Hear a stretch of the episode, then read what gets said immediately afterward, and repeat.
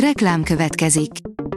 A műsort a Vodafone Podcast Pioneers sokszínű tartalmakat népszerűsítő programja támogatta, ami azért jó, mert ezzel hozzájárulnak ahhoz, hogy a felelős üzleti magatartásról szóló gondolatok, példák minél többekhez eljussanak.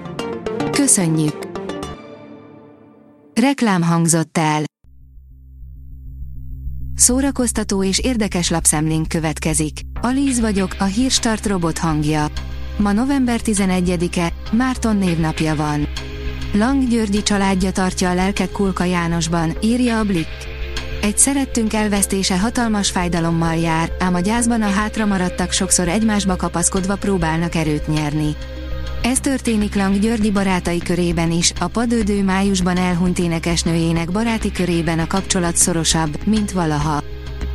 A Joy oldalon olvasható, hogy van, amit sosem akarnak újra látni, a nézők szerint ez Sylvester Stallone legrosszabb és legjobb filmje.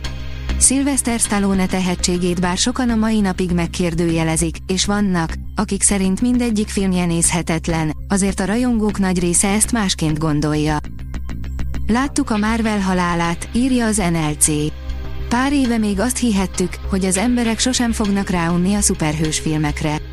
2023 sötét és vészjósló képet mutat, a DC filmek mellett a Marvel sincs már formában. A Marvelek az egyik utolsó szög lehet a szuperhős filmek koporsójában. Roy Jacobsen a háború utáni újrakezdés lehetőségeit vizsgálja regényében, írja a könyves magazin. A Rigel szeme a norvég szerző történelmi trilógiájának harmadik kötete, amely a nemzetközi Booker rövid listáján szereplő a láthatatlanokkal kezdődött, a Fehér tengerrel folytatódott, és az egész világon lenyűgözte az olvasókat. Az igényes férfi.hu oldalon olvasható, hogy Jared Leto az első ember, aki megmászta az Empire State Building csúcsát. Jared Leto a látványos és egyedülálló performanszal promotált a zenekara, a Földíszekött The Mars közelgő világkörüli turnéját. A híresség kisebb sérüléseket is szerzett a mászás során, de egyáltalán nem bánta meg, hogy vállalta a kockázatos kihívást. Több Marvel és Disney film megjelenése is csúszik a sztrájkok miatt, írja a Noise.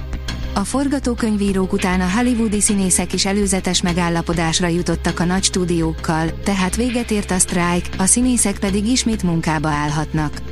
A hollywoodi stúdiók pedig nagy erőkkel dolgoznak a megjelenések átrendezésén.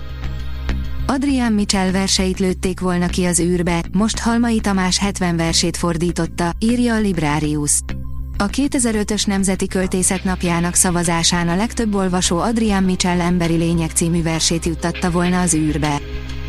A Refresher.hu oldalon olvasható, hogy börtönviselt reppereink, arcok a magyar hip-hopból, akik láttak cellát belülről.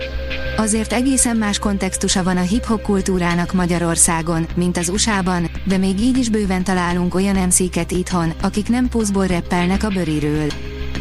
A Márka Monitor oldalon olvasható, hogy reményt adnak a magyar alkotók a Verzió Filmfesztiválon. A Verzió Magyarországon minden évben nemzetközi és magyar dokumentumfilmeken keresztül képviseli az emberi méltóságot és közös társadalmi ügyeinket. Az idei kulcskérdés, merre tartunk? Nagyon mély és személyes a kapcsolatom Miki Egérrel, írja a hvg.hu. Interjút készíthettünk személyesen Miki Egérrel, vagy valami olyasmi. A világ talán leghíresebb szórakoztatóipari vállalata, a Disney századik születésnapján beszélgettünk három rajzfilmes legendával rajzfilmekről, Star Warsról, Marvelről és Aladdin Jinnjéről. A port.hu írja, az öt legmegosztóbb karakterhalál a legnépszerűbb sci sorozatokban.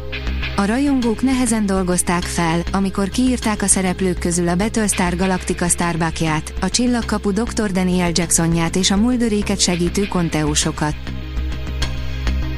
A Hírstart film, zene és szórakozás híreiből szemléztünk. Ha még több hírt szeretne hallani, kérjük, látogassa meg a podcast.hírstart.hu oldalunkat, vagy keressen minket a Spotify csatornánkon, ahol kérjük, értékelje csatornánkat 5 csillagra.